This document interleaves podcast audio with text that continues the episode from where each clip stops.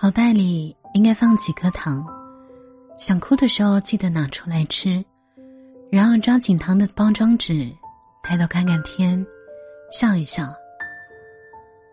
看到这一句话的时候，我心里咯噔一下，仿佛自己的生活被别人窥见了。或许，成年人比小孩更需要糖，因为生活真的很苦。前一段时间，我看到一条新闻：上海的一个女生极限通勤，每天来回六点五个小时，她需要骑电动自行车，再坐公交车，然后乘地铁。最后坐班车，才能抵达园区上班，每个月花费八百元。他也尝试在公司附近租房，但是被高成本劝退了。有很多网友表示感同身受，评论区有一条这样的留言：每一个人都在精打细算过日子。两年前的我，通勤时间在两个小时左右，每一次刷卡出地铁站。看到扣费七块的消息的时候，我都不禁感慨：好累啊！我并不是租不起离公司近一点的房子，只是那里的租金比郊区贵了不止一点。权衡利弊之后，我选择了偏僻的郊区，因为节省下来的费用可以成为大半个月的生活费。作为一个成年人，攥在手里的存款，更能让我有安全感。我需要尽可能的积攒更多的存款，用来抵御突如其来的意外。为此，两个小时的通勤也可以忍受。那段时间，我的帆布包里一定会放足够的垫肚子的小零食，以及一个小容量的充电宝。到家之后，还要拖着疲惫的身子准备晚饭和明天的午饭，很苦，很累。很难但每攒下的一分钱，便觉得甜一分。随着存款慢慢增多，住处也逐渐从郊区向市内挪动。我告别了地铁通勤一次扣七块的日子，听起来就像是里程碑般的进步，但生活中该烦恼的事情仍然是堆积如山，一团乱。上周提交的方案又被打回来了。客户的想法摇摆不定，领导说的话总是模棱两可，项目的进展还在原地踏步。异地恋已经持续了三年多了，相隔两千多公里，在夜深人静的时候也会怀疑，这一份见不到摸不着的感情，到底能不能走到最后呢？昨天爸妈又打电话来催我回老家，说女孩子。最好找一个稳定的工作，虽然北漂的生活依然望不到头，但我还想再等等。怀疑自己的生活并没有起色，并萌生出巨大的失望的时候，那个小小的地铁扣费数字将我一把拉住，他在告诉我，生活在慢慢变好的。从开始的一间房两张床，到现在有完整的属于自己的房间。从最初的地铁通勤一次扣七块钱，到现在扣四块；从之前的将工资揉碎了掰开来花，到之后的手头逐渐宽裕。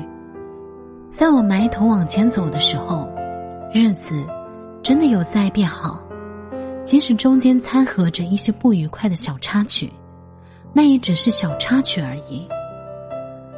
我之前看过一个故事。湖南那个九五后女孩，攒下二十四万买房，住进了一百一十二平的毛坯房。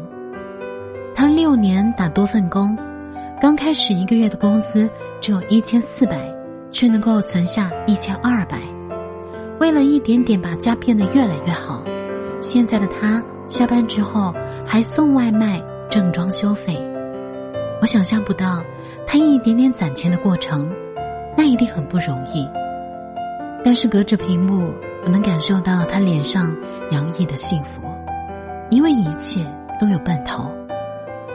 其实，如果你仔细观察，你就会发现身边有很多人都在苦闷的日子里努力的活着。快餐店里有个外卖小哥倒头就睡，甚至连手机都来不及锁屏，醒来后又是分秒必争的节奏。地铁上有一个西装革履的小哥，低着头大口啃着面包，感觉下一秒眼泪就要夺眶而出。他的怀里还抱着电脑。为了赶上最后一班地铁，加班到深夜的女孩。提着高跟鞋，光脚走下楼梯，急匆匆的踏进了地铁。这些都是人生百态，生活残酷，但我们仍在咬牙坚持。或许因为存款肉眼可见的增多，或许是因为工作能力不断的得到认可，或许是因为知道一切都值得。生活很苦，但总有苦尽甘来的一天。世界上只有一种真正的英雄主义，那就是看清生活的真相后，依然热爱生活。人生就像爬山，每一个人在努力登顶，每一个人都在风吹日晒，每一个人的生活都不容易。但此刻，无论你在山脚还是在半山腰，都能看见逐渐变美的风景，那些生活给你的甜头。这些甜头足够支撑你手脚并用往上爬。你知道的，总有苦尽甘来的那一刻。慢慢变好的不是生活，而是你自己哦。我们还在犹豫什么？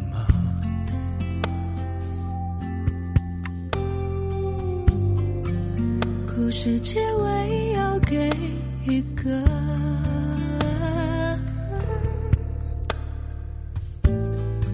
怎么会还在羡慕那少数的奋勇不可？离也难舍。可我还要生活，你应该放过我。总有人来爱我，总比现在好过。你留给我的回忆那么多从那个片段出了错，可我们的生活已无关的是我，开始保持沉默，开始不敢示弱。是我着余下的爱不定所，注定要珍惜假装，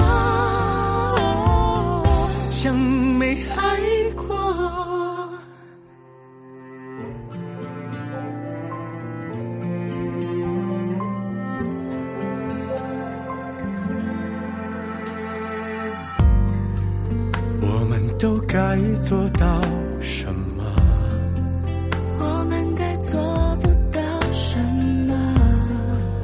能让对方心安理得？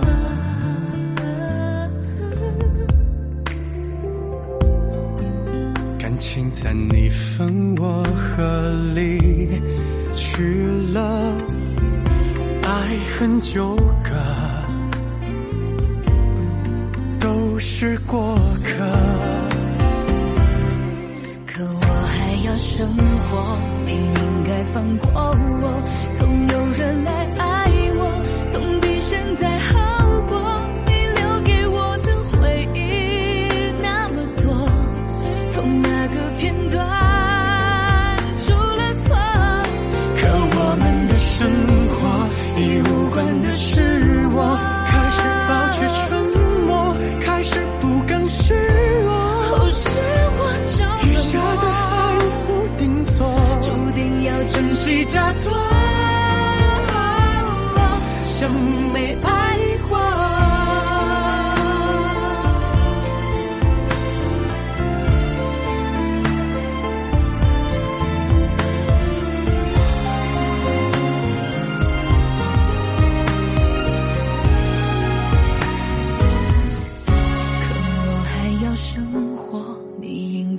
过我总有人来爱我，总比现在好过。